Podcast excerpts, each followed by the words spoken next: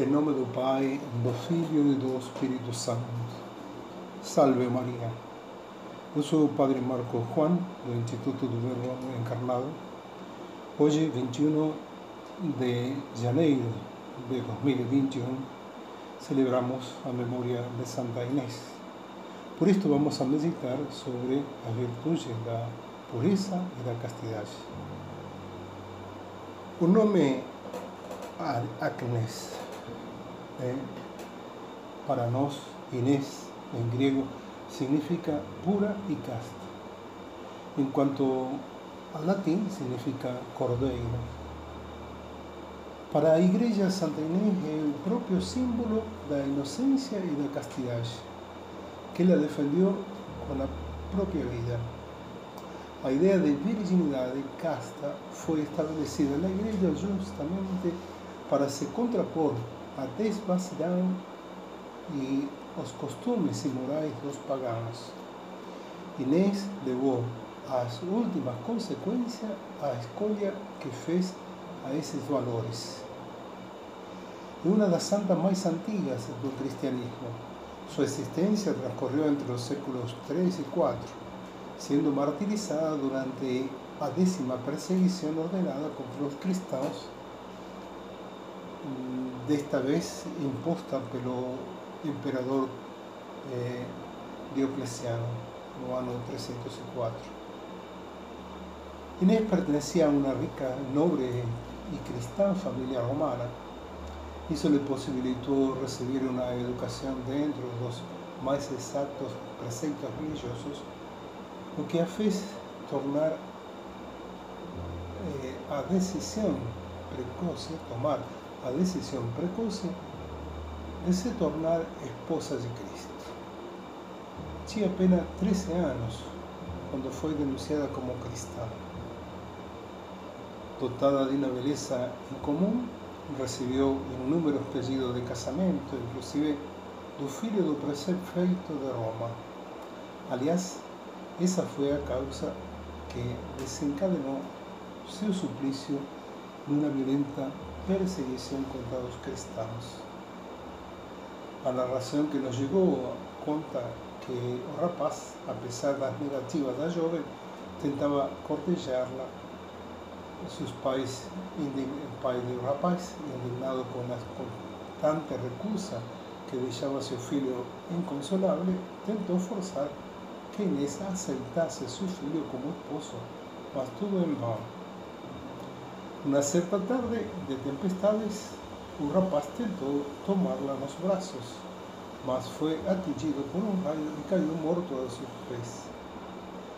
Quando o prefeito soube, procurou Inés com humildade e lhe implorou que pedisse a seu Deus pela vida de seu filho. Ele, erguendo as mãos e voltando os olhos para o céu, orou para que Nosso Senhor trouxesse o rapaz de volta à vida desta terra, mostrando toda a sua misericórdia. O rapaz voltou e, percebendo a santidade de Inés, se converteu ao cristianismo. Porém, seu pai, o prefeito, viu aquela situação como um sinal de poder dos cristãos e resolveu aplicar a perseguição decretada por Diocleciano de um modo implacável. Inés, segundo ele, fora decapitada, fora denunciada, e por isso teria de ser enviada para a prisão. Mesmo assim, ela nunca tentou se livrar da pena em troca do casamento que fora proposto em nome do filho do prefeito de Roma, e muito menos negou sua fé em Cristo. Preferiu sofrer as terríveis humilhações e seus carrascos, que estavam decididos a fazê-la mudar de ideia a través da força, arrastrada violentamente hasta la presencia de un ídolo pagano para que o adorase. Inés se manteve firme en su oración a Cristo. Después fue llevada a una casa de prostitución para que fuese poseída a fuerza, mas ninguém osó tocar sequer un fio de su cabello, saliendo de la, la misma condición de castidad que llegó.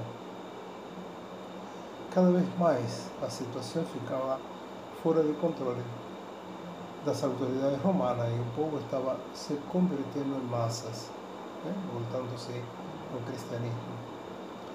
Para aplacar os ânimos, Inês foi levada ao circo e condenada à fogueira. Mas o fogo prodigiosamente se abriu e não a queimou. Assim, o prefeito decretou que fosse morta por decapitação a fio de espada. Naquele certo momento, foi dessa maneira que a jovem Inês testemunhou sua fé em Cristo. Su, te, su enterro foi um verdadeiro triunfo da fé. Seu pai levaram o corpo de Inês e o enterraram em um prédio que possuíam na estrada que de, que de Roma conduz a Nomento. Nesse local, por volta do ano trezentos e cinquenta e quatro, a Basílica foi erguida a pedido da família do imperador Constantino, em honra a Santa Inés. Trata-se de uma das mais antigas de Roma, a Basílica, na qual encontra-se suas relíquias e sepultura. Na arte, a Santa Inés é apresentada, representada comumente com uma ovelha e uma palma, sendo que a ovelha sugere a castidade e a inocência, e a palma sugere o martírio. Sua pureza martirizada faz parte, até hoje, dos rituais da Igreja.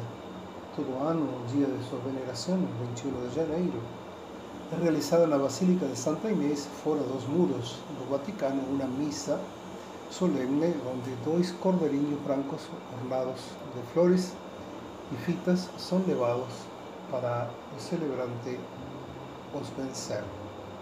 Depois, os mesmos são apresentados ao Papa, que os entrega às religiosas encarregadas de guardar até a época da Tosquia.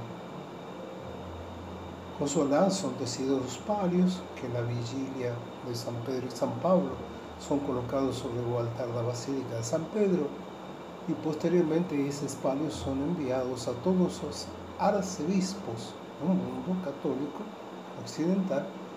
Eles os recebem em sinal da obediência que devem à Santa Sé como centro da autoridade religiosa.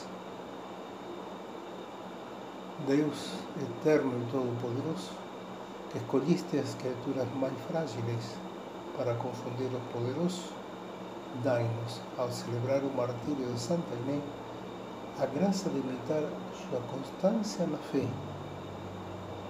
e testemunhar como ela foi capaz de testemunhar nas virtudes da pureza, da castidade e na fidelidade à fé, por quem consagrou sua vida totalmente a Deus.